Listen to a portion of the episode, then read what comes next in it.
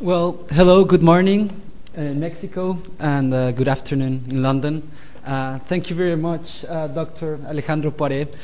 It's uh, very early in the morning, and uh, he's gonna um, um, explain a little bit of um, what's going on in Mexico. And uh, we would like to thank you, of course, um, on behalf of the Mexican Society, the Department of, of Government, and the LSE in general, um, for being here. Professor George Philip and um, Michael Cox will be, um, Professor Michael Cox will be chairing this event. Um, so um, um, they will give some words and then we will hear the presentation of uh, Dr. Alejandro Poiré. Thank you very much. Uh, thank you very much, uh, Dr. Alejandro Poiré.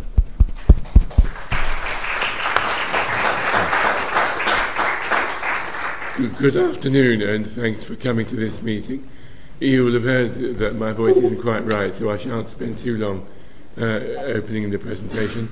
Just to say that I'm grateful to Professor Mick Cox, not for the first time in my life, uh, for helping out to chair this important event. Um, Mick is an expert on security and a professor of international relations at the LSE, and um, he will be chairing the, the meeting from now on. Thank you very much. Okay, shall I do it from here, George? Or I think you might as well do it from here. Okay. Well, welcome everybody.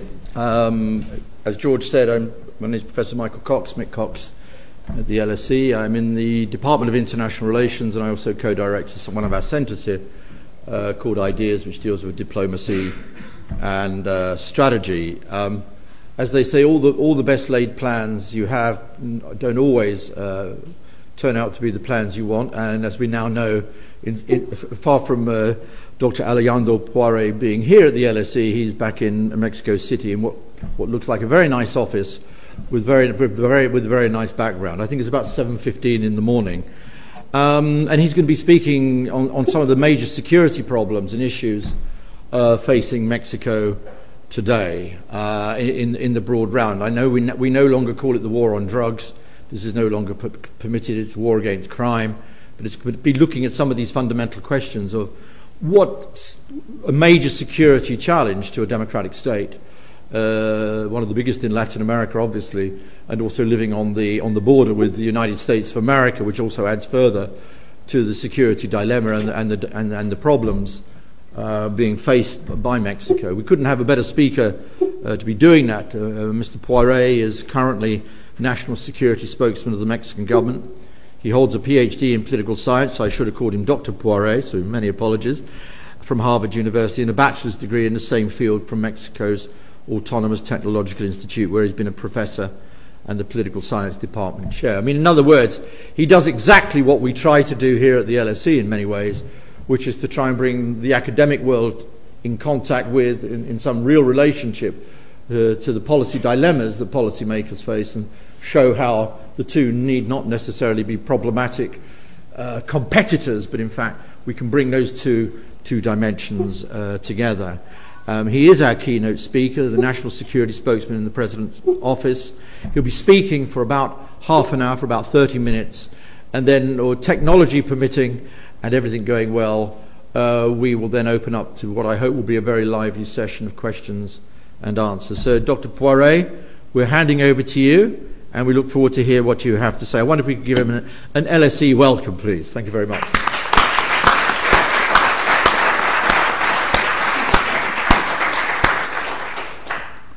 Well, thank you very much. Uh, good afternoon there in the in the UK. It is a pleasure for me to be here. Of course, it would have been a much greater pleasure to have been there. But uh, I appreciate the opportunity of speaking uh, through this media to be able to convey a little bit of the dilemmas that we have faced and the decisions that Mexico has made to try to uh, guarantee a long-standing uh, security environment in our country. So we have a presentation that I'd like to share with you. If we move to slide number three, which is uh, a, a, summary of the background and context of uh, what Mexico has been facing over the last um, over the last few years. And perhaps the most important thing to keep in mind and to understand when one looks at Mexico's security challenges is that the the crime environment and the crime the organization of crime in Mexico has changed in a structural way. It, there, were, there were many things that changed over the last perhaps 15 years of the last uh, century and the first 10 years over this century in which, uh, which demanded a structural response by the Mexican state. I will not speak about all of the other things that were going on in Mexico over the last 20 or 25 years, but it is important to keep in mind that at least in terms of what happened to organized crime in Mexico, very, very significant changes occurred. And um, uh, sadly, not all of the changes that needed to have taken place in Mexico happened at the right time in terms of public security. So that's why the, the administration of President Felipe Calderon over the last four years has uh, implemented a very aggressive, comprehensive, structural strategy to try to deal with uh, with these uh, with these problems. So. Perhaps the most important thing to keep in mind when we think about organized crime in Mexico is that originally, when, when one thinks of drug trafficking uh, in Mexico over the 1970s and 1980s, this was a business that was mostly uh, uh, uh ran by uh, drug producers, mostly marijuana and uh, poppy seed and uh, poppy producers in Mexico, exporting their product mostly to the United States. And this is the origin, and this was something that happened perhaps uh, since, the, since the middle of the 20th century and all the way up until the 70s and 80s.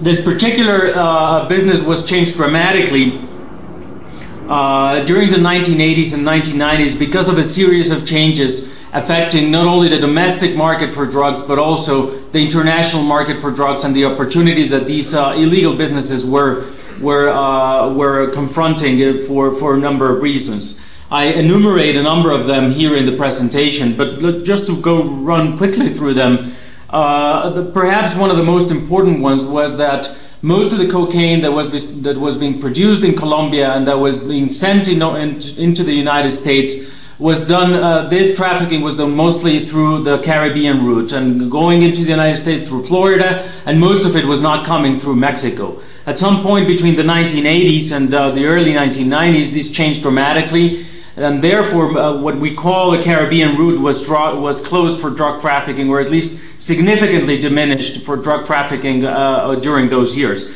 Therefore, a lot of the cocaine started traveling through Mexican soil, and therefore, a lot of the drug producers in Mexico, which were producing and exporting marijuana to the United States, started being part of this international uh, uh, trans-regional uh, uh, drug trafficking scheme, which sent the cocaine through Mexican territory and into the United States, not just for the for the Caribbean, uh, the, markets that were originally covered by the Caribbean uh, routes, but to most of the United States uh, in the center and the on the western and the western coast. Uh, another very significant change that happened uh, during those years was the enhancement of border security between Mexico and the, the United States.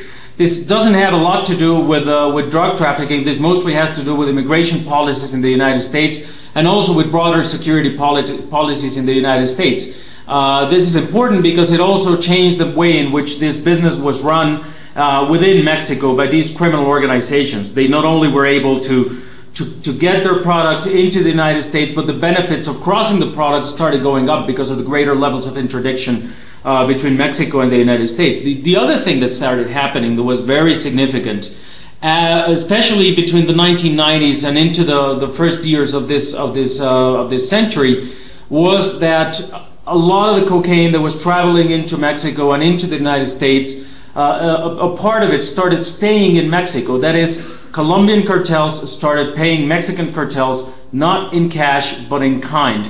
Therefore, they had some portion of their production of cocaine left into in, in Mexico and being used, started to be used for the domestic market in Mexico. You have to keep in mind that this is also the time between 1994 and 2010 in which Mexico's uh, per capita GDP almost quadruples between $2,500 in 1994 up all the way to $10,000 per capita in 2010. So this is a significant change in Mexico's domestic market that also makes a difference in terms of the kind of organization that criminal cartels had in Mexico at that time. It's not only a cartel that is devoted mainly to production and exportation, it's a cartel that is now starting to develop a broader and, and more pervasive network in all of the country, especially in the northern cities, devoted not just to production and to exportation of these drugs, but most significantly to the distribution of drugs for domestic consumption. It is clearly still the case that the Mexican uh, drug market is relatively uh, significantly smaller than what the than what the drug market is in the United States. But what's important is that the incentives change. So in these years, uh, if you add up all of these changes, uh, uh, the closing of the Caribbean route, the enhancement of border security, the fact that Colombian cartels start paying drug traffickers in Mexico in kind, the growth of the local drug market in Mexico, uh, all of these uh, changes uh, imply a transformation of the drug business in Mexico from just international trafficking in which there is no, virtually no need for territorial control by the criminal gangs in, the, in Mexico and very little confrontation with domestic authorities uh, and in which all of they need to control are their routes and their, they have to have low profile activities because of the change to distribution markets and to distribution uh, activities in local markets in Mexico, uh, this becomes a much different business, uh, criminal business in our country. The, these organizations no longer need to control just the routes, they need to control a territory for distribution. They need to have a larger uh, uh, network of distribution agents. They need to be able to corrupt local level police officers and local level authorities to make sure that they can distribute their product in certain areas in the in the nightclubs or in illegal nightclubs but also in legal ones and because of this this distribution and because uh, this distribution network that they develop and because of the fact that during those years there was not enough or systematic effort at the improvement and transformation of security institutions in our country what you had was a very significant damage to all of the local level police institutions that really didn't even uh, get ready for these uh, transformation in organized crime. It was it was a major challenge and a major problem that was happening in Mexico, and at the same time, local level police offices and local level uh, law enforcement institutions more broadly not only did not improve or, or, step up to the challenge, in many ways they were weakened uh, uh, and especially ha- uh, um, uh, damaged by this change in, in, in, criminal organizations. The most important change uh, that, or perhaps the most clear evidence of this change, was that uh, criminal organizations in Mexico, which were mostly concealed and low level, uh, uh, there was low level of violence. There was, of course, violence related to these organizations, but it was relatively uh, minor. They started fighting each other for the control of certain spots or certain regions or certain distribution markets. Uh, at the local level in Mexico. This is the most important thing to understand. That's why I'm, I'm staying at this part of the presentation for a little bit longer because there was in, there were increased levels of violence in states like Michoacán, like Chihuahua, like Baja California. These are states. Michoacán is a, southwestern state where there is uh, production of of, uh, of these products, but where there were significant uh, first ba- there were initial battles for the control of local level distribution.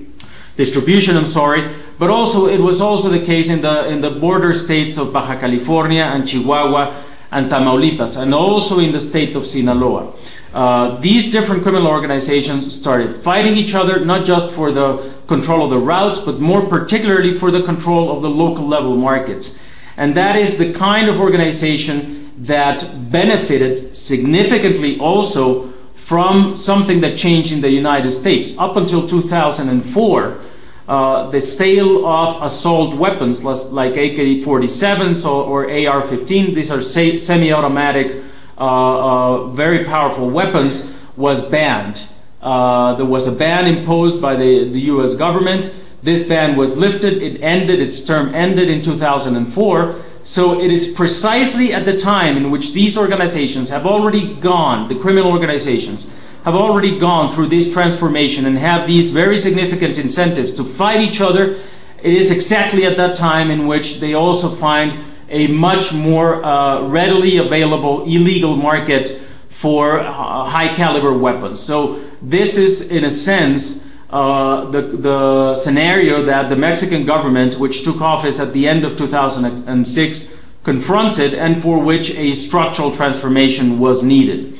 I'll go very quickly through the next three slides. These are just uh, slides that, that show the origin of cartels between the 1930s and the 19, uh, late 1970s. These are mostly cartels devoted to the generation or the production of this uh, original exportation market. The next slide shows um, some uh, uh, historical events between the 1980s and the 1990s. In the second half of this uh, of this transformation, uh, it is uh, of, the, of this decade or the, of the, this slide. That's where the transformation mostly takes place between the night, but mostly in the 1990s, the late 1990, 1990s. And the last slide, the last one of these slides shows what has happened between 2000 and 2010. Perhaps uh, uh, to be more clear about what's happened, um, we would need to look at what was already, uh, what this change implied for Mexican society by the mid 2000s. If we take a look at the next slide, uh, most people in Mexico uh, will remember what was happening in June 2004. This is, these are images of the largest ever demonstration in Mexico's history. Uh, this is a demonstration that happened in Mexico City. Uh, about at least a million people participated in it. This was a demonstration that, of course, was not a demonstration against organized crime or against uh, uh, uh drug trafficking. This was a demonstration that was mostly um, oriented as a protest against kidnappings in the, in the Valley of Mexico, not just Mexico City, but also the state of Morelos and other places. And this is an indication that Mexican society was very clearly fed up with crime. Crime levels were going up. Uh, it was clear that local level law enforcement institutions, which are the primary responsible authorities for fighting crime, were being um, uh, incapable of uh, stepping up to the challenge. And this was a this was a very clear indication that public uh, insecurity was the key problem that needed to be addressed in the coming years. Uh, why do I relate this to what I told you just a few minutes ago?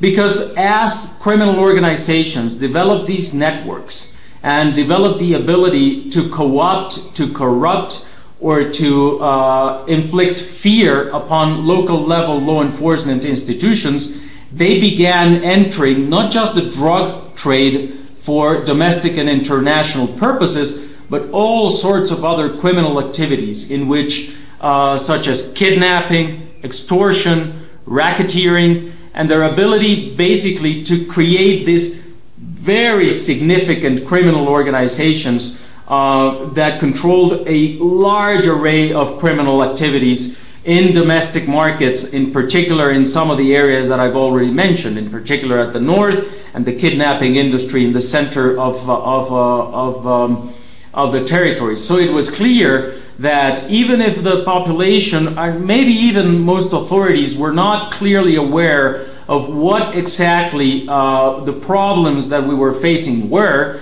this was a very clear demand that needed to be addressed in a much more systematic and comprehensive way. If we look, take a look at the next chart, that summarizes what has been Mexico's national public safety strategy, its components that can be uh, easily summarized into perhaps uh, uh, the following the following areas. The most important thing that needed to be done at the beginning of this administration, that is December 2006, was to make sure that at the local level, local level authorities and citizens could count on the very clear support and the abilities and the strength of federal level authorities, in particular the federal police, but also the military, to confront these organizations which had created massive uh, uh, uh, capabilities to uh, act in very um, unhampered ways uh, at the local level. So the first thing was to be able to contain and weaken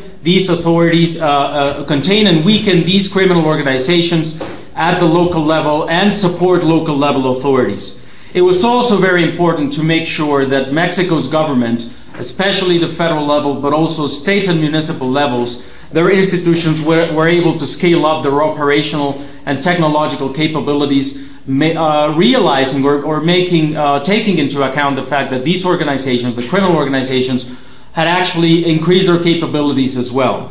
Uh, a third component of of the strategy uh, was to make sure that we could make all of the legal reforms, both at the federal level but also at the local level, to uh, modernize our uh, constitutional and legal framework to deal with organized crime and with crime more broadly. It is also a case. It is also the case that we needed to have a very active uh, policy that recognized that the social fabric, in particular in urban uh, lower income areas, had been torn apart, and that we needed to address these problems immediately. That the results in terms of uh, social development policies were going to take long, but it, is, it was precisely because of these problems that we needed to be more very aggressive to give uh, youth greater opportunities, to give um, families greater uh, uh, social network protection, to make sure that the kinds of phenomena that are related to local level crime were able to be, uh, we were able to address them at the social, from a social perspective as, as well.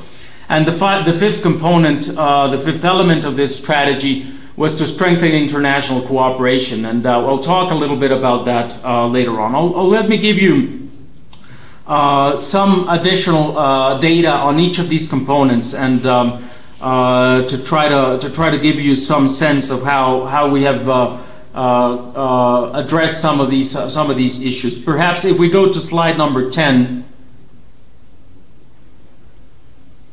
These is a, this is a list of uh, the 37 most wanted criminals as labeled by the Attorney General's office only two years ago.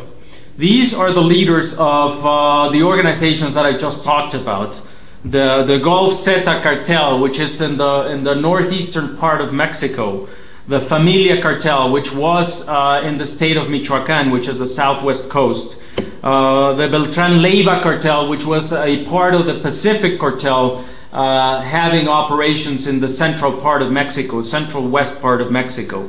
The Pacifico cartel, uh, uh which was, of course, in the Pacific coast, mostly in the state of Sinaloa, at the west uh, of Mexico. The Carrillo Fuentes cartel, which was mostly located in the north and center state of Chihuahua and in the city of Ciudad Juarez and the Arellano Felix cartel in, uh, in Baja California. All of these are the leaders of these organizations. Uh, 37 of them were um, uh, loose and uh, participating in the leadership of these uh, criminal activities in March 2009. If we take a look at the next slide, you will see that um, out of these 37, 20 of them have been inhabilitated. Most of them have been captured. A few of them have, have even been extradited to the United States and uh, a few other more have been killed uh, in, because of the uh, action of uh, federal authorities uh, when trying to uh, to restrain them. what's significant about this is that indeed these leaders of, or, of these organizations have been inhabilitated, and their leadership and their capacity to organize these massive networks that was that took place over the last 15 or 20 years that I've talked about has been very significantly weakened. It's not just at the leadership level that these organizations have been struck. If we take a look at the next slide, you will see that we have uh, uh, the Mexican government has put over 90,000 people under arrest for uh, uh criminal activities related to uh, mostly uh, drugs, but not only drugs, also kidnapping, extortion, and the other activities, homicide, of course, uh, related to, to, to these criminal networks. And we have hit each and every one of these cartels according to their size. And these are not just captures at the leadership level, it's also in terms of their organizational capacities. And uh, therefore, what has happened over the last four years is that in response to these very large organizations, we have had a very systematic ability by the federal uh, government to be weakening these organizations at the leadership level, at the organizational level, and also in terms of their, of their uh, ability to inflict some of these other crimes that we have mentioned. When we look at, uh, in the next slide, when we look at the seizures of all of the inputs that these organizations use, not just the, the, the drug trafficking, but the, the guns and the ammunition and the kinds of things that they use for their benefit and for their operation, the current administration has had historical advances, not just in terms of their uh, the seizure of marijuana, but of met- methamphetamines. If we take a look, look at the next slide, also in terms of uh, cash, both in dollars and in pesos. Uh, the number of ground vehicles that we have confiscated is also without historical standard. Even in terms of aircraft, most of them uh, tiny um, uh, airplanes, uh, but a very significant array of them all, have also been seized uh, from all of these criminal organizations, much more than we have had in, in past, in past administrations. If we take a look at the next slide, it shows ammunition. Uh, we have confiscated over 10 million rounds of ammunition, uh, and we have also uh, confiscated uh, uh, over 11,000 grenades and explosives uh, over the last four years only. It is the same case for handguns and rifles. We have had a historical level of confiscation, and these are all indications not just of the kind of strength that these organizations were able to, to build upon, but also in terms of our ability to be weakening these organizations over the last few years.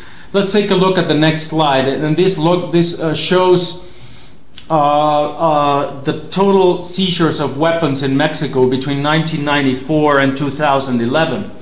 If you see what happened before the beginning of this administration, we had a relatively large number of seizures in 1995 and 1996 but up uh, since then, up until 2006, uh, the trend went downwards, and uh, it is precisely because of the effort of this administration uh, that we have been able to seize uh, a very significant number of weapons, both handguns and uh, assault weapons in, in, in various models from these criminal organizations. The next slide actually shows the distinction between uh, handguns and high caliber weapons, uh, high caliber being the, the red uh, columns in the chart.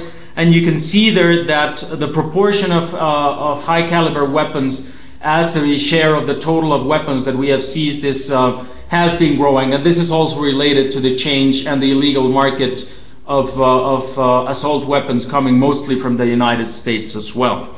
if we take a look at the next slide, here, let me talk briefly. I only have about five or seven minutes to wrap up this part of my talk, but uh, we have made very significant strides in weakening these organizations. But the most important change that we have uh, started to push, and in which we have uh, some significant achievements as well, is the structural transformation of law enforcement institutions in Mexico. I'll give you a glimpse of some of the most important changes, but perhaps this chart uh, summarizes uh, what has been the most massive uh, undertaking by the federal authorities in terms of law enforcement capacities. At the beginning of this administration, we had only 6,500 uh, federal police officers for a country numbering about uh, 104 million people. Uh, this capacity has increased, has multiplied number, a number of times, and we now have 35,000 federal police officers, 7,000 of which are college graduates. All of them have been properly screened and vetted before going into the force, and we have a systematic vetting process which allows us to separate those who are not fit to serve and also sub, sub, uh, those which are subjects of criminal investigation uh, have also been uh, separated and put uh, um, under process. We now have not just a very highly skilled and professionalized force we ha- of federal police, we also have a system that will render very significant uh, benefits and capacities over the long run in Mexico. This is a transformation that not only needs to take place at the federal level, it also needs to take place at the lo- needs to take place at the local level. If we take a look at the next chart, that shows how much the total expenditures. Uh, that's it. Uh, how much the total expenditures of um, uh, by the federal government devoted to security have changed. These are real figures. The, the, the, the budget devoted to security has more than doubled over the last over the last few years only, and it has also increased very substantially. We take a look at the next chart, at the state and local level. 90% of the crimes and 90% of the, for, uh, the police forces in Mexico are state and municipal level police forces. There are some states and there are a few municipalities which have made very significant transformations to try to confront these crimes. Uh, the total level of expenditures that we have had, in addition to what the local uh, authorities can spend, that is, the total number of subsidies uh, from the federal government to local level authorities to enhance their public, their public security system has also very significantly increased, and we have tons of programs and, and uh, capabilities devoted to state level authorities to try to make sure that the transformation that has taken place at the federal level also takes place at the state and municipal level to guarantee that this is a long standing transformation as well.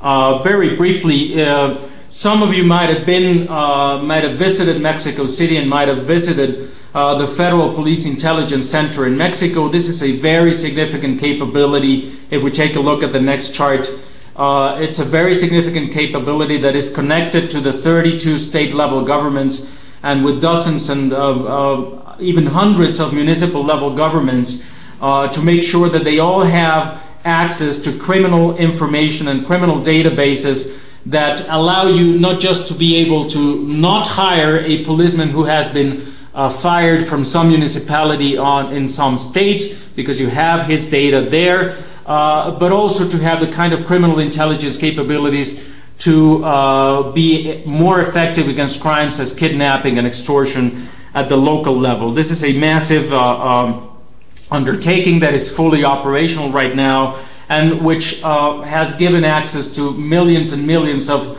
of uh, yearly um, uh, connections and queries by local level authorities for their own benefit and for their own uh, uh, capabilities for fighting and preventing crime. Uh, this transformation is not only done at the administrative level, we have also enacted very substantial legislation. If we take a look at the next chart,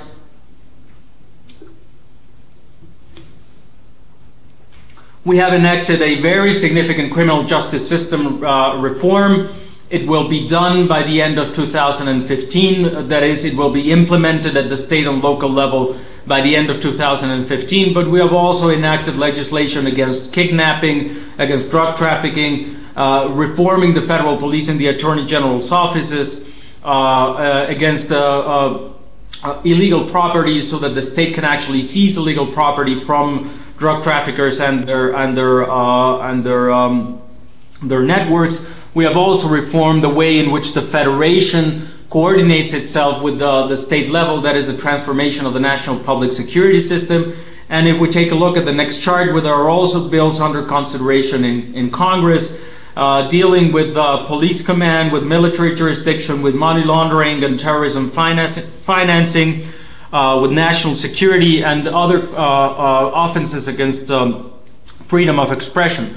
Let me go very briefly just to wrap up to the social fabric component of the strategy. Very, very briefly. There, have, the next chart shows the number of uh, what we call uh, public uh, public space recovery. That is the number of places which have been remodeled. These are parks, basketball courts, and a number of facilities so that the youth, especially in uh, uh, urban areas that have been most affected by the growth in consumption of drugs and the growth in the recruitment areas for criminal organizations actually have alternatives uh, for these these young people have alternatives for recreation, for uh, the practice of sports, and also more significantly uh, for for education capabilities. If we take a look at the next at the next chart. Uh, these are the total level. These are the total expenditures at the federal budget for poverty relief, which are also have a, new uh, significant component at the local level uh, uh, for for social programs. Um, this is this just shows very briefly the chart. Um, if we move, um, let's see, two charts ahead to chart number 27. Uh, that one, that one's better. This is the this shows the growth in the number of people which have access to uh, what some of you may know, which is the Opportunities Program, the Programa Oportunidades.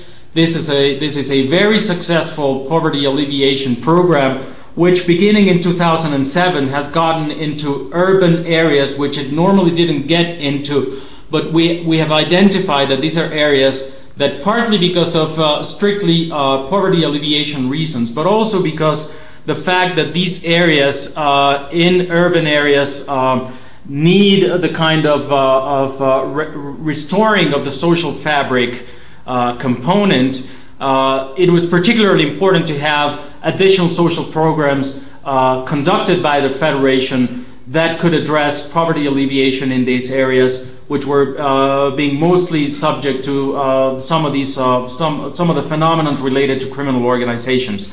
So right now, uh, over 30 million people in Mexico, 6.8 million of them have access to this program uh, um, at, uh, in urban areas. If we take a look at the next chart, uh, which is another major achievement in social policy by this administration, by the end of the current administration, we will have universal health coverage in each and every one of the states in Mexico. As you can tell, uh, this was mostly been created through the Seguro Popular or Popular Insurance Program, which is a federally created program and which has already has uh, over 80% affiliation in most of the states and between 60 and 80% in the rest of the states as the map shows. And this will give a very uh, robust social component that will allow uh, families not just to have health care but also to have increased opportunities for uh, combating um, uh, drug addiction, and it will make it much more easy to prevent uh, drug-related social and health prob- problems in all of the country. One last piece of information. It is not just that we have to have a strong and robust health coverage system, we need to increase uh, education and employment opportunities. I will not talk about the economy you have had, and you will have uh, great speakers this week at the London School of Economics about Mexico's economy. But if we take a look at the last chart, and you might also have seen this uh, in, uh, in some of the talks by the education minister as well uh, in London this week, uh, the total coverage in terms not just of elementary school enrollment, but also in the high school and uh, college enrollment in Mexico has increased very significantly. Uh, in particular, in college enrollment, it's gone from 26% to 30%. We have built over 400, 400 uh, high schools, public high schools, and over 80 public universities, and this has increased very significantly the capabilities of the public education system to cover some of the demand that has uh, that, that was left behind uh, in terms of enrollment and in terms of the capability of young, uh, of young students to get into schools, to be more productive, to have greater capabilities uh, to prepare themselves for the job market. I'll wrap it up there. I'll just say uh, uh, very briefly we had a structural problem that needed to be confronted. We have a structural strategy to deal with it. This has to do with the containment of criminal organizations, with administrative changes at the federal and local level, with constitutional legal transformations, with this kind of social policy that I've already talked about, and with an unparalleled level of uh, cooperation with our friends and uh, strategic um, allies in many places in the world, in particular with the shared responsibility by the United States government to confront this, which is a regional, uh, uh regional challenge. And I can talk about that a little bit more in the Q&A session. Thank you very much.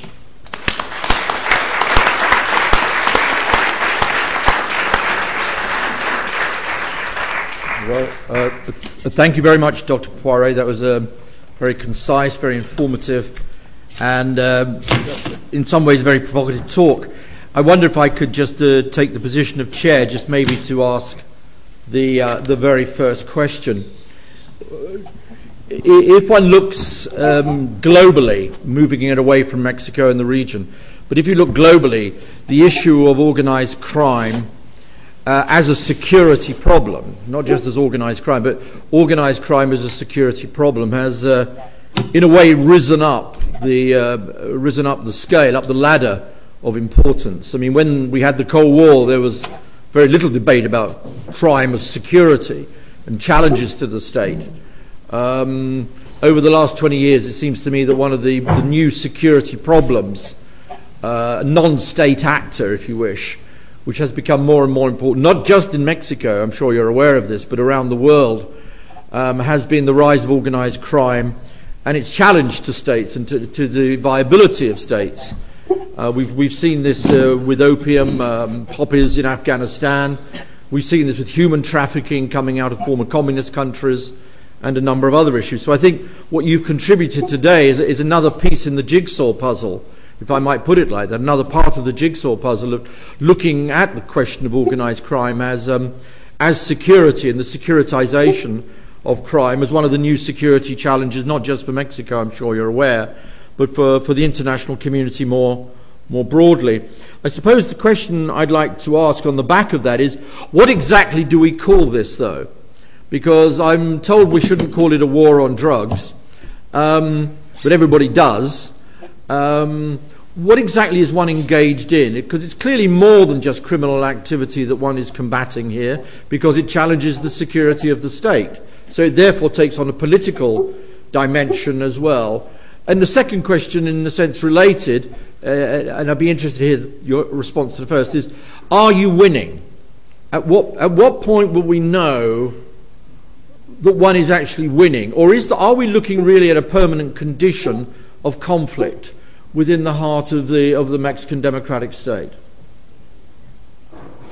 Thank you very much for your questions. I think those are those are very very instructive and relevant ones. Um, what do we call it? Um, I think I, I, I thoroughly agree with you with the fact that this is a this is a phenomenon that is not exclusive uh, to my country. When one looks not just at the cases that you mentioned, but when one look when one looks at places like Brazil and uh, what's happening in some of the favelas there, uh, if you look, take a look at places like Venezuela, like uh, um, uh, significant parts of Central America and the Caribbean, and uh, even other places, uh, not to mention Northern Africa, of course, but uh, even other places um, in Central and Eastern Europe, you will see that some of the things that I've talked about, of course, with a very clear exception and a very clear distinction that Mexico is right next door to the largest market of, of consumption of drugs and also uh, one of the key suppliers of, uh, of uh, illegal traffic of guns and the availability, availability of money. Those are particularities of the Mexican case, certainly. But in all of these other places that I've mentioned, you do find the presence of criminal organizations with global capabilities and with uh, linkages and networks to criminal organizations in Southeast Asia, in Central Europe, in other places in the world. You also have the presence of these criminal organizations that uh, are in the face of uh, a uh, rupturing or a fracture or a, very significant weakness of the social fabric due to inequality, due to a number of other things that we have, talked about. You also can see in some of these places the fact that local level law enforcement institutions often find themselves either too weak or too corrupt to be uh, fighting these uh, fighting these uh, crimes effectively, and therefore this is a phenomenon for which Mexico does have a, a, a comprehensive security strategy, but it's not just Mexico's uh, phenomenon, of course.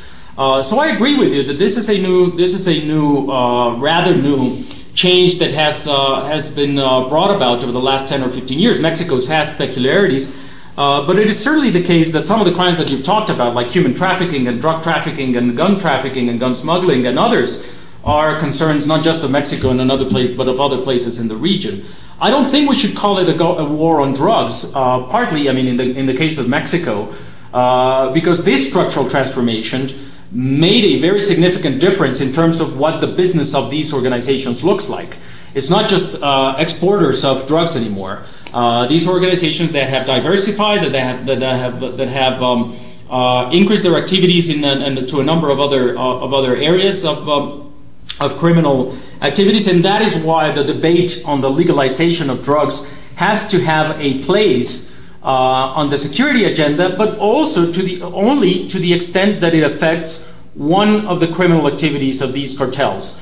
Uh, so I think we should fight. We should we should probably name it a, fight against organized crime. And the, in Mexico, we are very clear about the need to make sure that we are not only able to weaken these organizations very significantly at the top level, but also that we have the, the local level uh, capabilities to make sure that we are able to fight these organizations effectively from the local level. And that's why one of the most significant transformations from the Mexican government not only has to do with our ability to crush them on, up on top, but also to increase local level capabilities to make sure that crime actually goes down on a systematic basis. And uh, to address your question about are we winning, well, there are certainly areas in uh, Mexico in which we have seen the curve of not only violence and but other crimes go up, but also because of the response of the state and because of the capabilities of local level authorities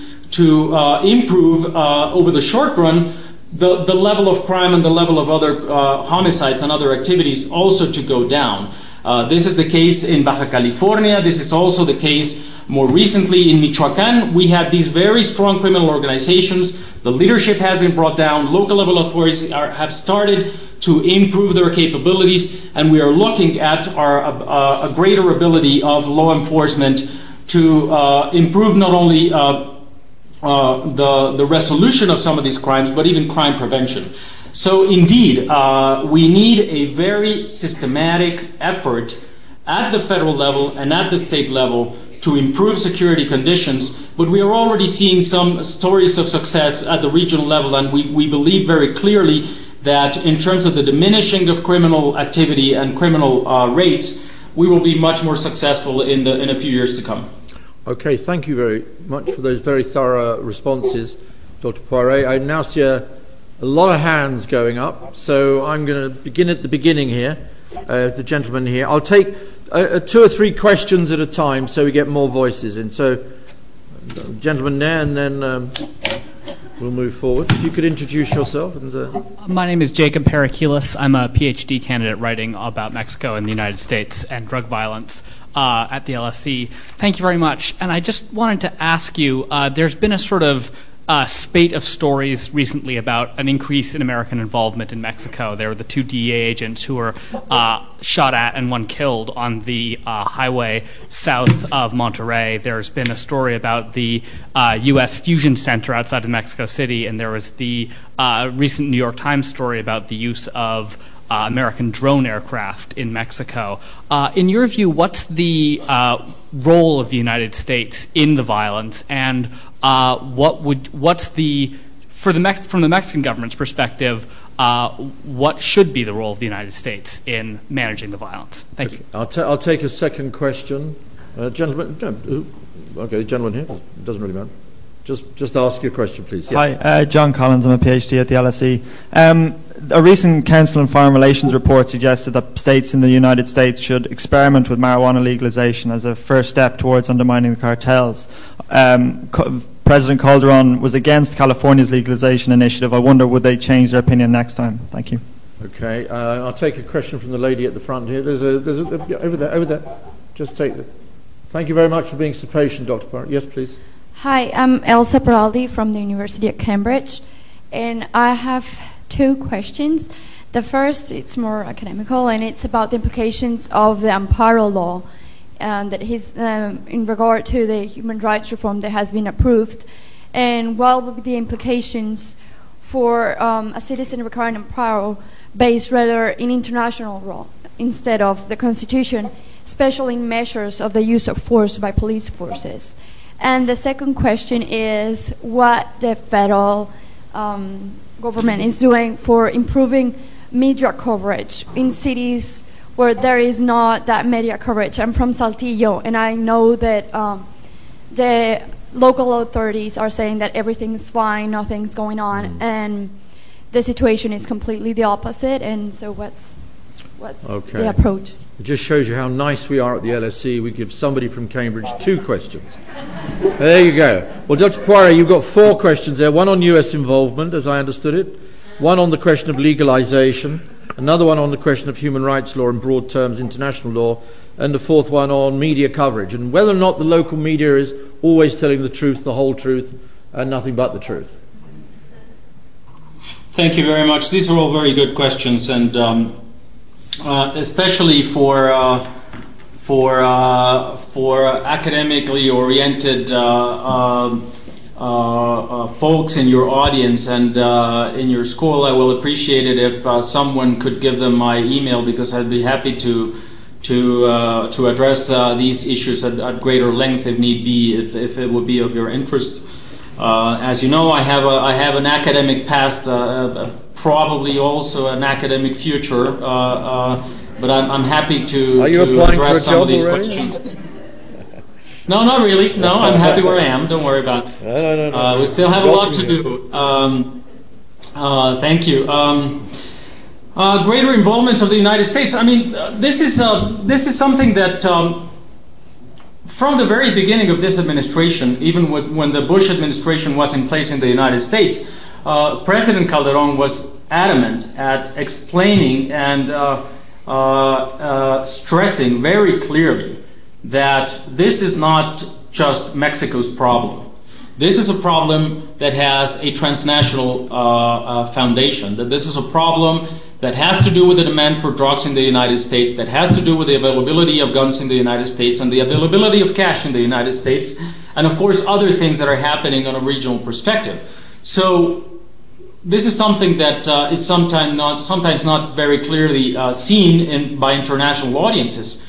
But up until the, a couple of years ago, when uh, first Secretary of State Hillary Clinton and then President Barack Obama very clearly stated that this was this problem was a matter of shared responsibility between Mexico and the United States, we hadn't even had that kind of acknowledgement on behalf of the United States government. This is something that is strictly political, but it's also symbolic and an indication of the kind of interaction and the kind of collaboration that on, a, on the basis of uh, each country's own jurisdiction and each country's uh, uh, policies and laws, we have been able to implement over the last four years.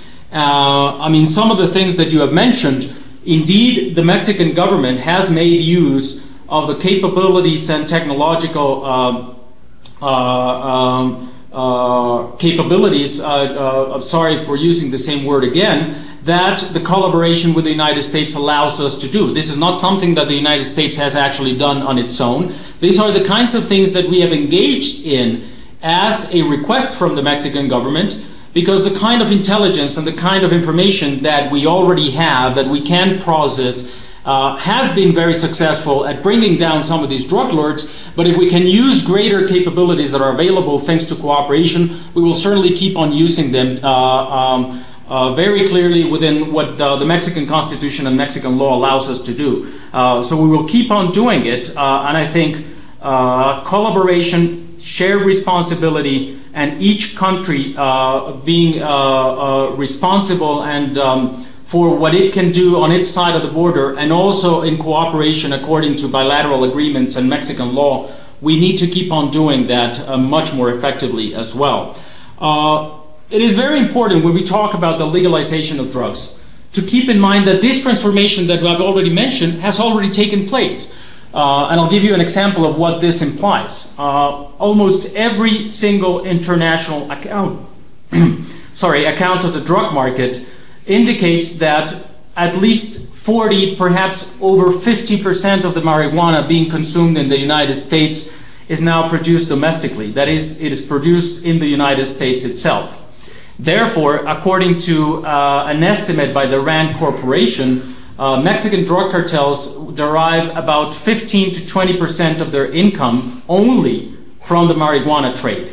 What this implies is that yes, a legalization of marijuana, if it were done on a, comprehensive uh, basis, could imply significant changes uh, to uh, Mexican drug cartels but that their changes would actually be not as substantial as one might imagine.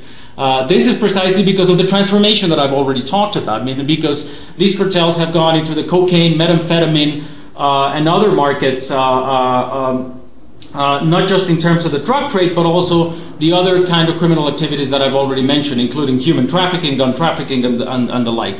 So, indeed, uh, I think the Mexican government has been very open to a, a thorough debate on the legalization of drugs, uh, to talk about the public health perspective, to talk about uh, uh, the impact on security issues, to talk about not just consumption, but what it would entail for the whole chain of production and so on and so forth. We're open to that debate, but I think we need to keep very clear that it is uh, almost anachronic uh, to talk about security and equating that to uh, drug trafficking, um, partly because of the reasons that Professor Michael Cox has already mentioned as well.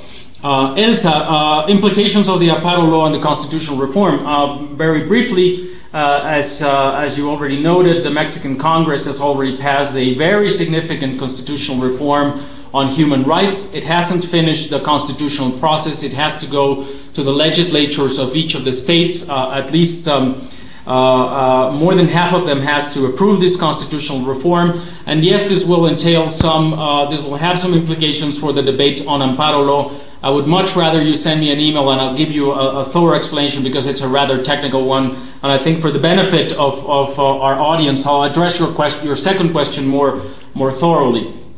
Uh, media. Uh, the, the, media is, is, uh, is something that we certainly need to keep a look uh, uh, very closely for a number of reasons. One of them is the one that you just mentioned in terms of to what extent in certain cities local media is actually reflecting the situation that we already have. And yes, indeed, we have seen some problems uh, um, and uh, some very sad episodes that we regret and we condemn uh, of criminal organizations attacking um, journalists. That is precisely why we have introduced a bill to make sure that crimes against freedom of expression have a special treatment and can be prosecuted by the federal government. And that is a bill that, that's still pending in Congress. In the meantime, what we have had is that we have uh, uh, created a number of mechanisms which have started uh, at the federal level and need to be uh, further uh, uh, pushed ahead at the local level to make sure that the kind of cautionary measures that are needed to protect some journalists that are covering criminal activities uh, can be effectively put into place. And we now have that system uh, of early alerts. Uh, it's starting to develop, and we have some uh, some changes there that need to be stepped up and need to be strengthened, not just at the administrative level, which is what we are doing, but in particular at the legislative level to make sure that we have enough capabilities to address that. It is also the case that in terms of the coverage of some of the phenomenon of um, by criminal organizations, you have on one extreme, if we might put it that way, uh, some uh, uh, expressions that would want media outlets to be reproducing everything that criminal organizations do, including their messages, including some of the gruesome crimes that they have committed. And on the other extreme of the of the of um, of this uh, perspective, you would have people saying, oh no, they cannot cover anything because they're just producing or reproducing the propaganda of these criminal organizations. I think the most important thing to keep in mind is that A, criminal organizations do have a propaganda strategy.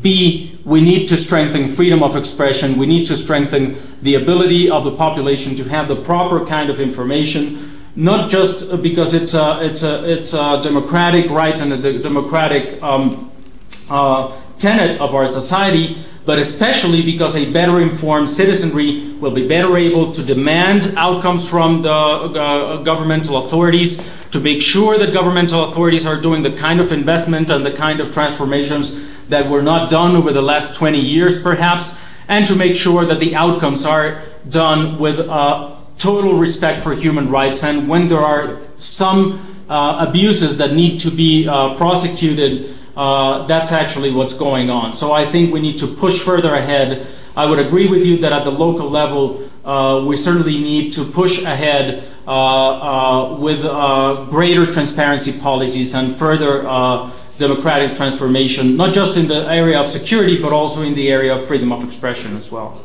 Okay, thanks, Dr. Poiré. We've just had a note. There's so many questions being asked. We're going to go on just a little bit longer. Uh, I'll just take the lady here. I'm going to take three again. We can just ask the questions quickly, and then move, and then go across into the lady in the middle. Yeah, please. Okay. Good morning. My name is Anaeli Castellanos. I did a master's in UCL of public policy, and being in, a, in an academic forum, and as you said yourself, having been a former member of the academia before, I want you to ask you about your position in bosses from the academia in Mexico, like Dr. Felipe Curcó or Edgardo Buscaglia, that are providing factual evidence and showing that the Mexican government strategy towards organized crime is flawed. For example, they mention that the punitive rate of towards members of the organized crime is less than 2%. I would like to know how much is the Mexican government listening or paying attention to these claims and these voices. Thank you. Okay, that's a question about evidence. If you can just put the microphone across here. Yeah, yeah. Please. Thank you. Um, hello. My name is uh, Sophie. I'm a student here at LSE. I'm doing my master's in sociology of crime.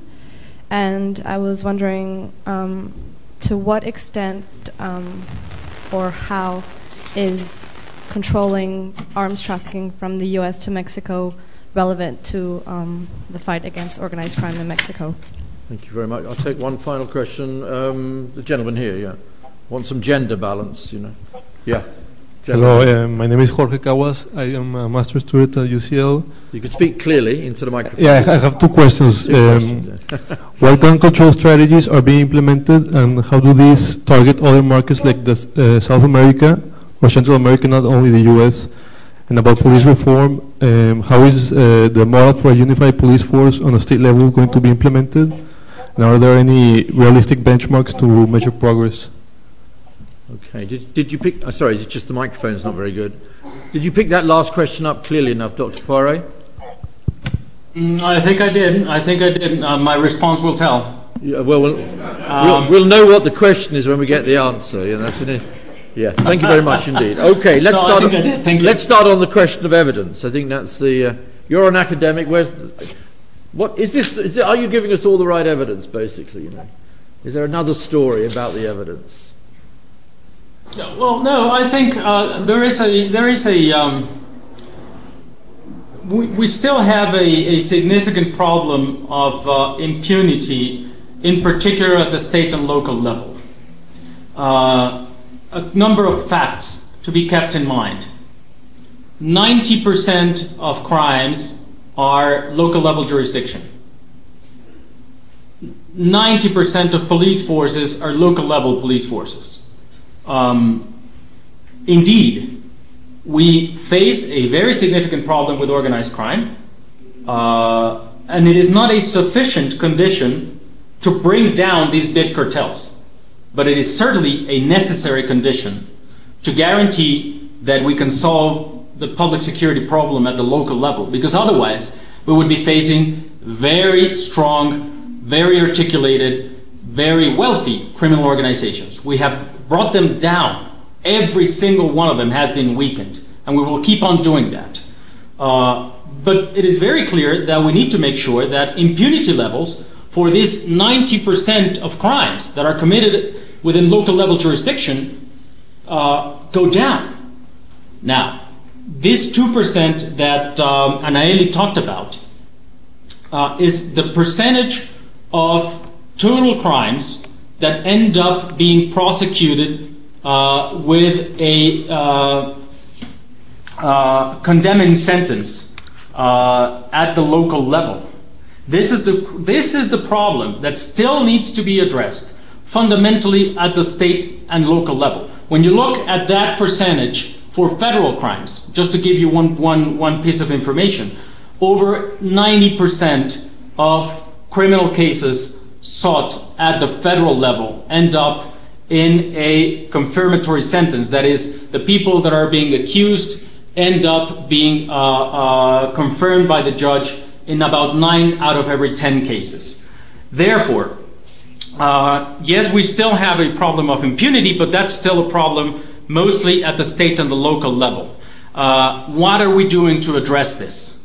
Uh, not only have we transformed criminal codes and constitutional code and also the legal general laws that address some of these crimes and some of these phenomena.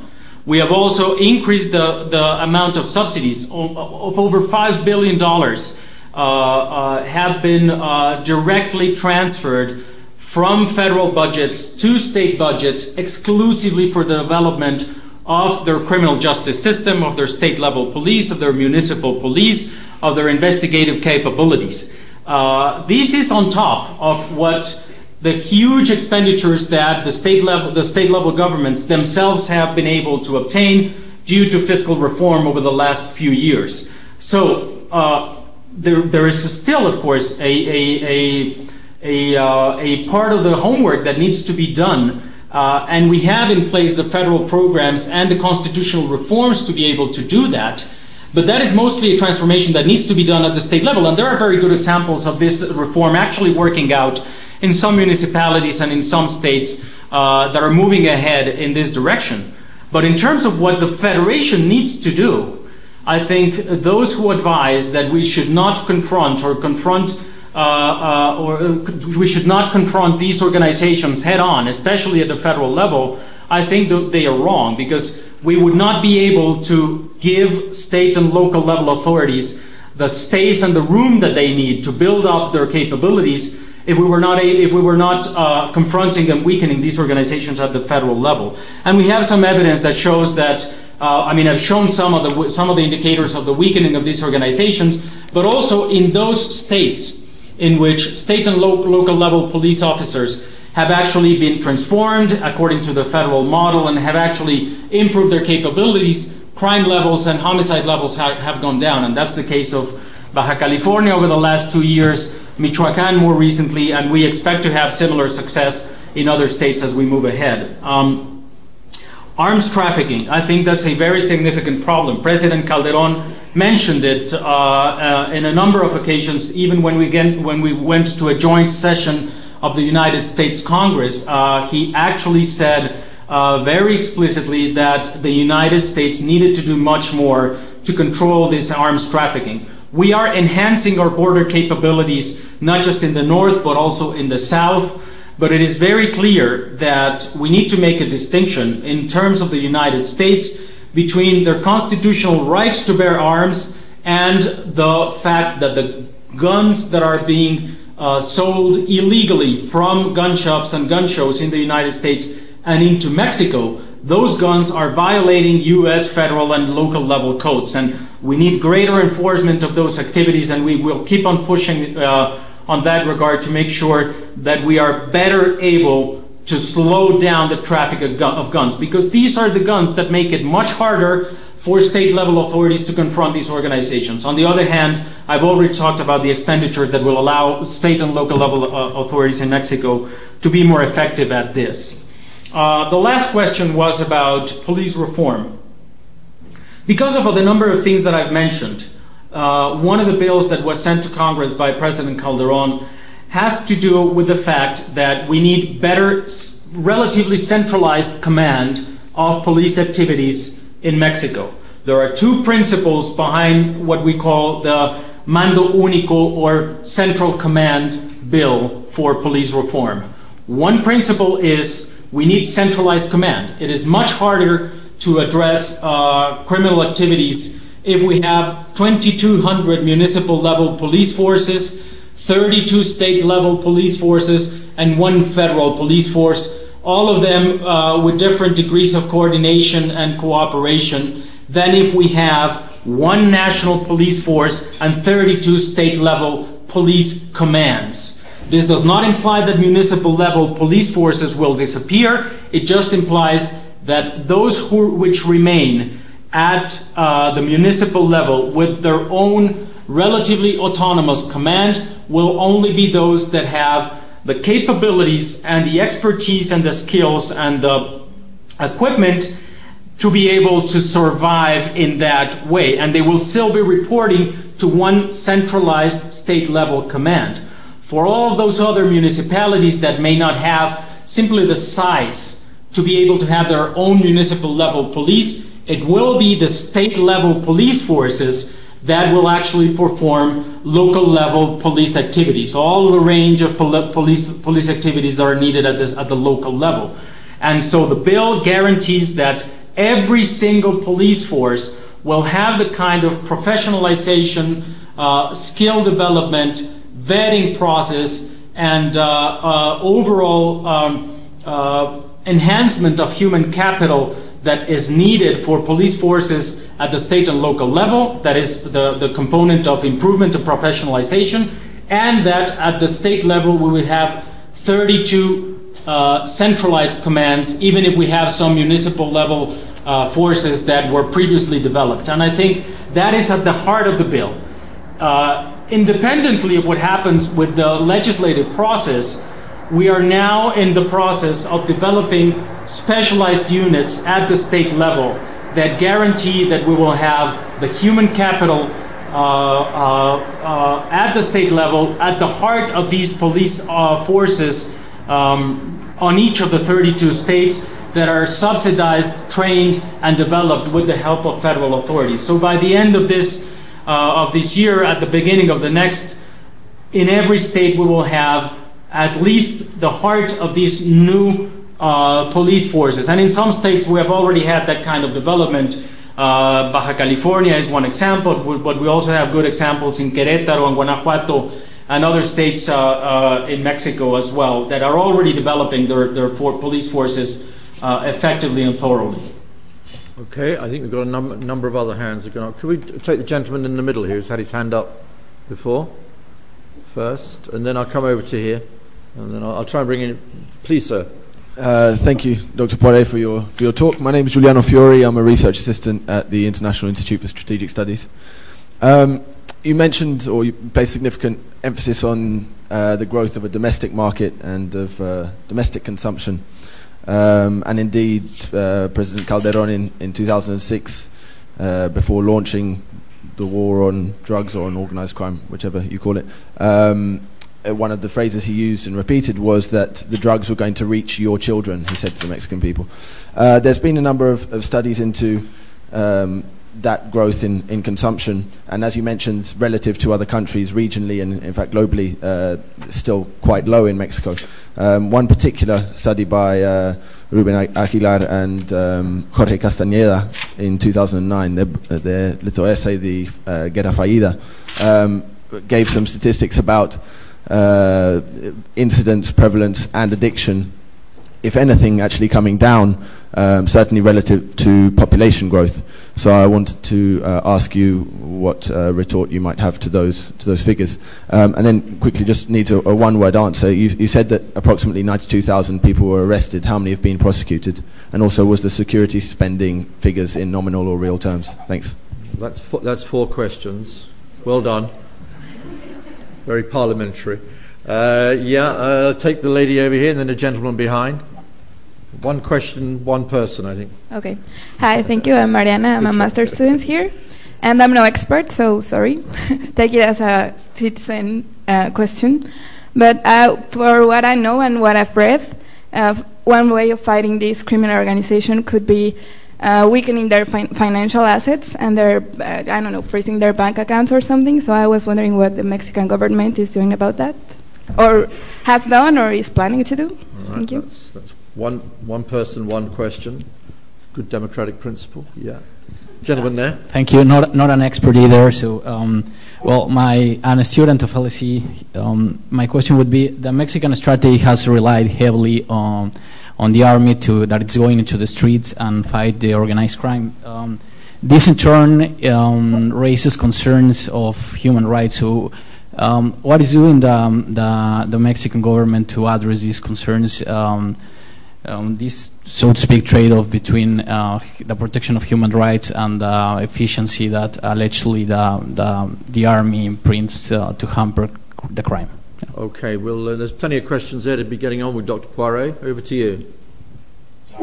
Thank you. Um, uh, let me begin with uh, with uh, the last uh, the last question by our friend uh, who called himself not an expert. I'm sorry I didn't get your name, but anyway, um, um no, I, I, I think the Mexican government has a very thorough policy on human rights as well. Not only have we passed this constitutional reform that has already been mentioned uh, uh, to strengthen the capabilities of the Mexican state as a whole, uh, to guarantee greater uh, uh, uh, an enhancement of the enjoyment of human rights, broadly speaking, but also we are very aware of the fact that we need to be very careful in terms of the participation of federal forces, including the army, in uh, in this uh, in in in, uh, the fight against criminal activities.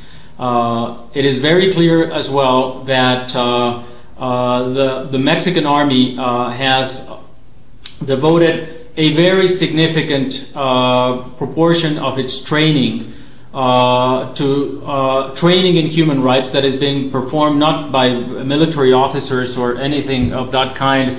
It has actually been conducted by civil society organizations, leaders within the human rights community in Mexico, to guarantee that on the one hand, every single member of the army who needs to participate, or the, I mean, I mean the, the, the armed forces, because this includes both the army and the navy, that needs to participate in these activities of containment against criminal organizations does have the proper training in uh, use of force and uh, human rights uh, to guarantee that this is something that has already been uh, uh, part of their training and should be a part of, of their activities when when they participate in, in criminal in criminal in fighting in the fight against crime. So that's one aspect of it. The other aspect of it is that we have sent a bill to Congress to modernize criminal jurisdiction to guarantee that some of the uh, some of the most serious crimes have, uh, uh, that could be committed by criminal by I'm sorry by military officers uh, in their in their during their duty can be effectively uh, prosecuted by civil uh, by civil um, trials and by civil judges. So that's another aspect of it that we have that we have uh, uh, began and that is in the course of, uh, of being transformed as well in the legislative. It is also the case that of all of the complaints that have been filed to our Autonomous Human Rights Commission, uh, less than 2% of them have been found to actually imply human rights violations on behalf of the Army. Uh, and in the total number of these, uh, the number a little bit over 70 over the course of the last four and a half years, uh, in each and every one of them, the Army has accepted the recommendations of the Human Rights Commission and has followed through in the implementation and uh, uh, compliance with these recommendations. So, of course, we are aware that this is something that needs to be addressed, and those are the kinds of things that we are putting into place. The most important thing that we need to do is to make sure that we will no longer need the direct participation of uh, the Army and the Navy in these activities. These activities are clearly granted uh, by uh, uh, constitutional statute. I mean, the Army can actually participate in these activities. The Constitution clearly allows for that. There are Supreme Court criteria that allow for this to happen, but the key aspect of it is that as we are weakening these criminal organizations, and the federal police has had a very significant role in this as well, uh, and as we increase the capabilities of state and local level police authorities, the presence of federal uh, forces, and in particular the Army, will be less and less needed. So this is something that we need to keep on um, speeding up to make sure that this is, as we have said from the very beginning, just a temporary temporary part of what, what the Army has been doing. Um, financial assets. We have done a significant, uh, uh, I mean, as you saw, we have uh, seized uh, uh, financial assets more than ever before in the past, but we do recognize that we need more and more to be done in this regard. Uh, I'll give you an example of the kinds of things that you can do in Mexico that are still legal and that need to be changed. It is still currently legal in Mexico to buy a house uh, and pay it in cash. Uh, it used to be legal and it used to be still um, something that, that could be done to pay almost everything you wanted in dollars in Mexico. And uh, so businesses could actually change, exchange whatever amount of dollars uh, in banks and in exchange houses without any kind of restriction. These are the kinds of things that would allow criminal activities to benefit from a relatively loose uh, regulation on financial activities. So the number of things that we have done that we can do without legislative uh, change, we have already done. The limits on the amount of dollars that can be exchanged by uh, individuals and businesses have gone significantly down, uh, and therefore the number of, of, dollars that have, uh, are circulating freely in Mexico's economy without any restriction in cash has gone down, and this uh, uh, this means significant restrictions, not just for um, say informal activities, but also indeed to, for uh, illegal activities. We have increased the intelligence capabilities and the fusion capabilities on behalf of of uh, the criminal authorities, both in the finance ministry and in the attorney general's offices and in the police, federal police, to make sure that we're more effective at uh, prosecuting the number of crimes related to to money laundering. And the percentage of these has gone up by about 30%. The number of cases uh, uh, prosecuted by money laundering uh, on money laundering by the Federation. But we also need a stronger bill, and we need stronger restrictions such that, for example, cash expenditures to buy a house can be prohibited, and that the abilities of the financial uh, regulators to be more effective at addressing this problem are enhanced uh, as well. So that's a bill we have pending in Congress.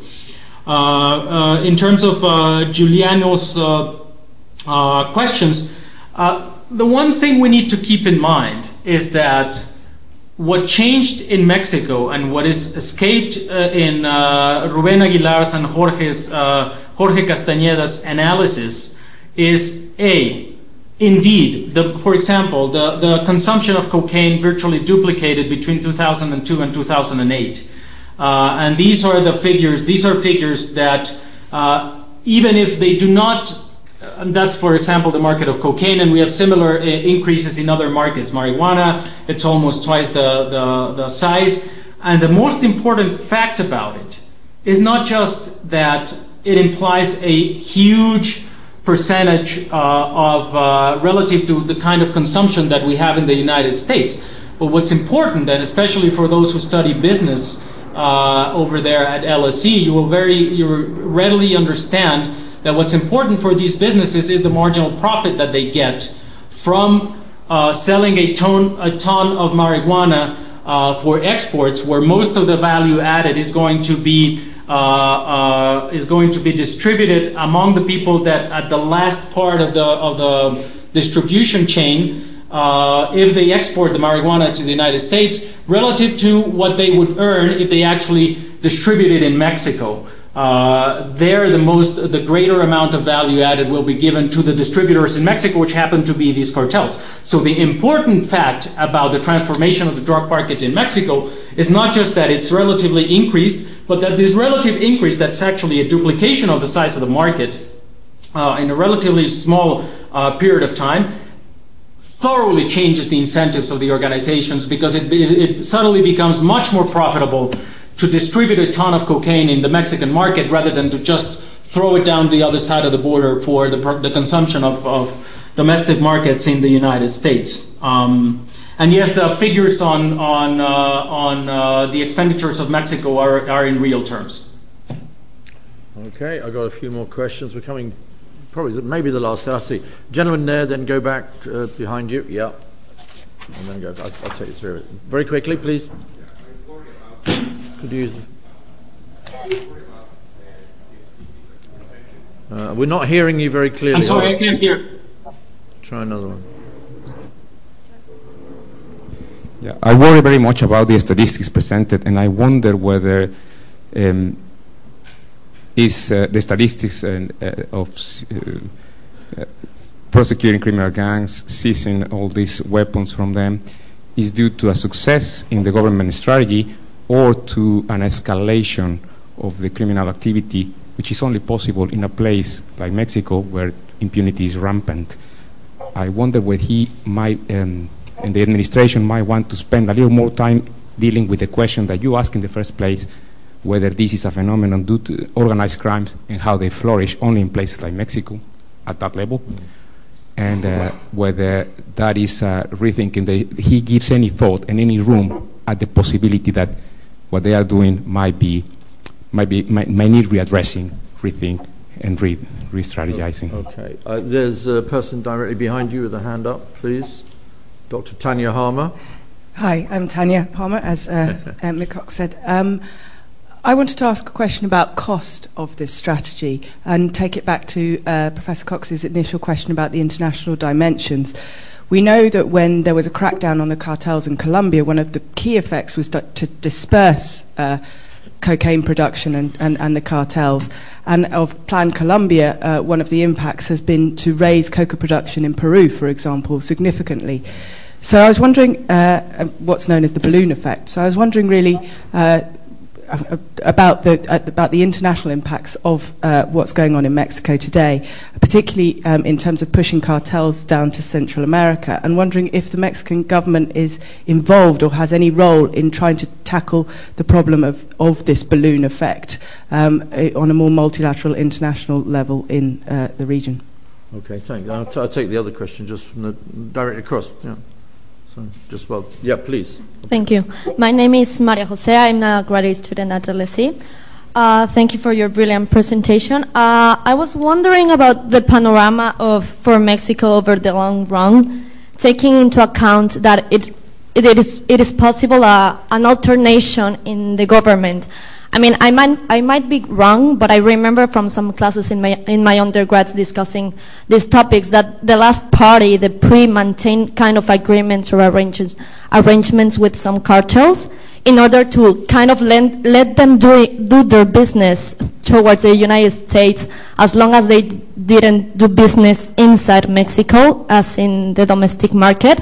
And obviously this has changed uh, for several reasons. But in the future elections that we might have a possible alternation. Uh, what do you think about that another party will be prone to make these agreements with cartels against in order to reduce uh, violence or something like that? Okay, uh, Dr. Warwick, we got a, we got another question on statistics. People are being a bit sceptical at this end, I think. And by the way, I, I want to come back onto one question that was asked earlier on you may have answered it, and I may have missed the answer. Uh, one of the questions asked earlier on there have been 98,000 arrests, but how many convictions? Uh, maybe because that brings up this whole question of how you read statistics. Uh, the, the other one is the balloon effect, the cost, displacement, the long run, and then can you predict the next Mexican election? And if not, or if so, uh, what impact might that have? Why don't you go back on the statistics question, perhaps, Dr. Poirier, first? Absolutely. Um, 90, 98,000 is the number of people who have been arrested under federal authority uh, from the different cartels. I already mentioned that all of all of the cases brought to a judge, uh, the rate of uh, convictions uh, with a with a sentence uh, actually confirming the crime is above 90%. Now, from this universe of 98,000 people who, which have been arrested, there are different moments in the in the process so most of them have not uh, uh, finished the process of being brought to a judge. We need to make sure that the process is faster. We need to make sure that the process is much more efficient to guarantee that this is something that will be done more effectively and more quickly. But from those which have been brought, to a judge, over 98%, not over 90% of them have been uh, condemning sentences. Now, uh, indeed, like I said, we need uh, to make sure that uh, the transformation of the criminal justice system actually moves ahead much more quickly. 90% uh, of these cases, uh, of all of the criminal cases in Mexico, of all of the crimes committed, are performed at the state and local level. And for example, when you see states, uh, for example, like the state of Nuevo León or like the state of Chihuahua, in which some of the initial steps of the transformation of the criminal justice system have already taken place. The one thing you see is uh, exactly what you would expect from this kind of oral arguments uh, uh, kind of uh, uh, of uh, criminal justice system, which is trials are taking much much less time, and most of the crimes that have people are convicted from are actually being crimes that go to longer sentences, indicating that the criminal justice system is devoting more time to uh, the cases that are relatively more serious, and the uh, minor offenses are actually being solved by alternative means. So this is something that uh, uh, people in in Great Britain will know very clearly about, and that is in the process of being implemented in Mexico. I'm not saying that this is not something that where we have areas of opportunity. We indeed have them, but I think that the, the greater part of the of the problem is at the state and local level, and we are doing things to address that. Um, and uh, I mean, th- there was not just a question about the uh, a question about statistics um, uh, in terms of uh, uh, of the impunity levels. I think there was also a question in terms of whether the kind of graphs and the kind of information that we're showing is uh, because of our success or precisely because of the opposite. And I think uh, if we agree with the, the, the background that I've already mentioned, and this goes directly also to Maria Jose's question as well, um, it is very clearly the case that these criminal organizations were there. Everybody knew this in Mexico, not just five years ago, not just 10 years ago. Everybody knew this was going on in Mexico 25 years ago. And we just didn't need, we didn't do what was needed to do to confront these organizations. It was thought about at that time that to the extent that these people were just producing marijuana and sending it over to the United States, we could leave them alone and reap the, the benefits of uh, their increased business. That if at some point in time they conflicted amongst each other or that they did something that was perhaps uh, not to the liking of the local level boss, some kind of negotiation could be done, or we could just turn around and look the other way. That is precisely why we got into the problem that we are currently facing. That is precisely why these organizations got so big, so powerful, benefited from the global process of increased communications, increased uh, uh, uh, efficiency in the transportation of illegal goods as well. That is precisely what we need to prevent in our thinking about this problem. President Calderon, at the, in the, during the summer of last year, uh, was keenly aware of the, of the concerns of the Mexican population uh, with the success of the strategy. So he op- opened up a series of public and very uh, uh, inclusive dialogues with representatives from social organizations, business leaders, uh, uh, experts on crime prevention and crime fighting in Mexico, also media leaders, um, uh, all sorts of, uh, of civil society organizations, legislators, judges, local level authorities, municipal level authorities and a number of concerns were raised there, and uh, stemming from those dialogues, which have kept going on at the local level as well, with the presence of Pre- President Calderon, and which have been open to the public and the media, uh, a number of initiatives have taken place to improve those areas where we needed to improve uh, the, in the middle of the road. Such is the case of uh, the money laundering bill, such is the case of the in- initiatives to improve state and local level police forces. Such is the case also of uh, the production of greater amounts of information for the readily uh, uh, to make it readily available for the analysis of um, of, uh, of the citizenry and public opinion broadly speaking. Uh, so indeed, we're constantly re-strategizing and we're constantly addressing some of these problems. But the one thing we must not forget is that the alternative of not fighting these organizations head on will only get us deeper into the trouble that we were. And indeed, when one looks at the weakening of these organizations, it is very clear that these organizations, and that is, for, for example, the case of Baja California, that is, for example, some of the things that we are starting to achieve in Michoacan. These organizations have been significantly weakened, and crime levels will begin to go down much more significantly uh, over the long run. And I think that that um, uh, that gets me back to the question of the cost of the strategy and, um, uh, uh, and the implications of what we are doing. Again, this is not a problem that is exclusive to Mexico. We can think of it that way, but we will be wrong. This is a problem that has benefited, has transformed itself, has uh, grown, and has uh, rebuilt itself around globalization. It has built itself about, around the notion that human trafficking networks go all the way from the Far East and into places like the United States, even through Central, uh, Central Europe, Northern Africa, South America, Central America, and all the way into the United States, for example. Such is exactly the, the case with some, with some networks of, um, of, uh, of uh, illegal drugs, but they just go in the opposite direction, sometimes from South America Central Africa, no, Northern Africa, I'm sorry, Central Europe, and back into the consumption markets uh, in, in Western Europe as well. Such is the case uh, even with uh, criminal activities and criminal markets, not just for guns, but also for uh, mineral materials and other chemical producers of different types of drugs. Crime has been globalized as well.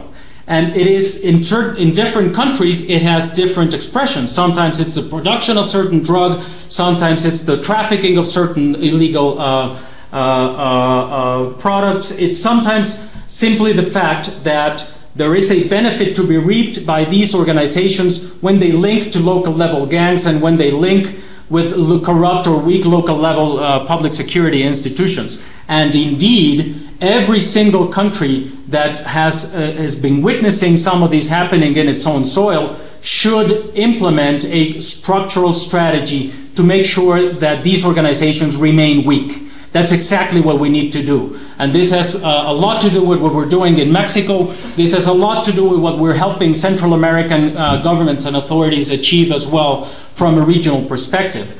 Uh, uh, it is not something that is simply created by the fact that some countries actually step up their law enforcement uh, efforts. It is very clearly the case that regardless of what uh, some governments actually do, every single government that is facing part of this challenge should look very clearly at the kinds of things that we have already talked about and perhaps many other things with the particularities of each, every, each and every country. Uh, how strong are your law, law enforcement institutions? How strong is your uh, in particular your social fabric? Uh, how able will you be? What kind of intelligence capabilities do you have? What kind of shared responsibility do you see from your from your neighbors? What kind of international cooperation efforts can you do? What kind of training do you need? Is your uh, for your police forces? What kind of training do you need for your judicial judicial system? And those are the kinds of things which we, we, we have been talking about with our neighbors, and we were certainly participating and uh, and uh, helping them develop as well. Uh, uh, and in terms of the long run uh, perspectives, of course, what happens in 2012 will, will, be something that will be up to the voters for the voters to decide. I think whoever is the next president of Mexico, and this is that's still uh, sometime uh, sometime ahead of us, more than uh, 18 months still. Whoever is the next president of Mexico will, of course, have the prerogative to review what has been done over the last years, but will certainly have the structural, institutional, and human capital foundation to build upon a, a, a much more effective kind of, uh, of law enforcement effort than the one that we faced uh, precisely because that kind of investment wasn't done over the last 10 or 15 years. And that, that's the kind of thing that, uh, that hopefully if we're very if we're very effective at weakening these organizations even more, and in some states they're better able to improve their local level institutions much more rapidly, we will be facing a much better security situation in Mexico as well. Okay, I think we're going to call it to an end now. Uh, we've reached uh, just about 10 to, so I think uh, we've had a wonderful, wonderful session. Uh, I learned an enormous amount. I'm sure many in the audience, all the audience did. First, let me move a vote of thanks to the organisers on this very imaginative uh, two days. I think it's been fantastic. Uh, my own view is that I'm not a Latin American or Mexican specialist, but certainly the more Latin America we get in Britain, the better, because I just, I just think this is an area which really needs further development, and it's, it's, it's, it's, it's wonderful to have these sessions. And so, well done to all the organisers who have put in so much work, and to George. Uh, secondly, thanks to the audience. One does thank the audience sometimes, um, particularly nice audiences who ask very intelligent and bright questions, and that's been great. So, thank you for all the questions. But most importantly, thank you to the speaker. He's been brave enough to volunteer his email. Um, I think that's a very, very dangerous thing to have done because you will be getting hundreds of emails, by the way, Dr. Poiré. Uh, but thanks for a terrific presentation, and hopefully next time we'll have you here and not, not, not you on a, on a picture. So I wondered if we could all say thank you to him and uh, let us continue this conversation by email. Thank you very much indeed. Thank you. Thank you very much.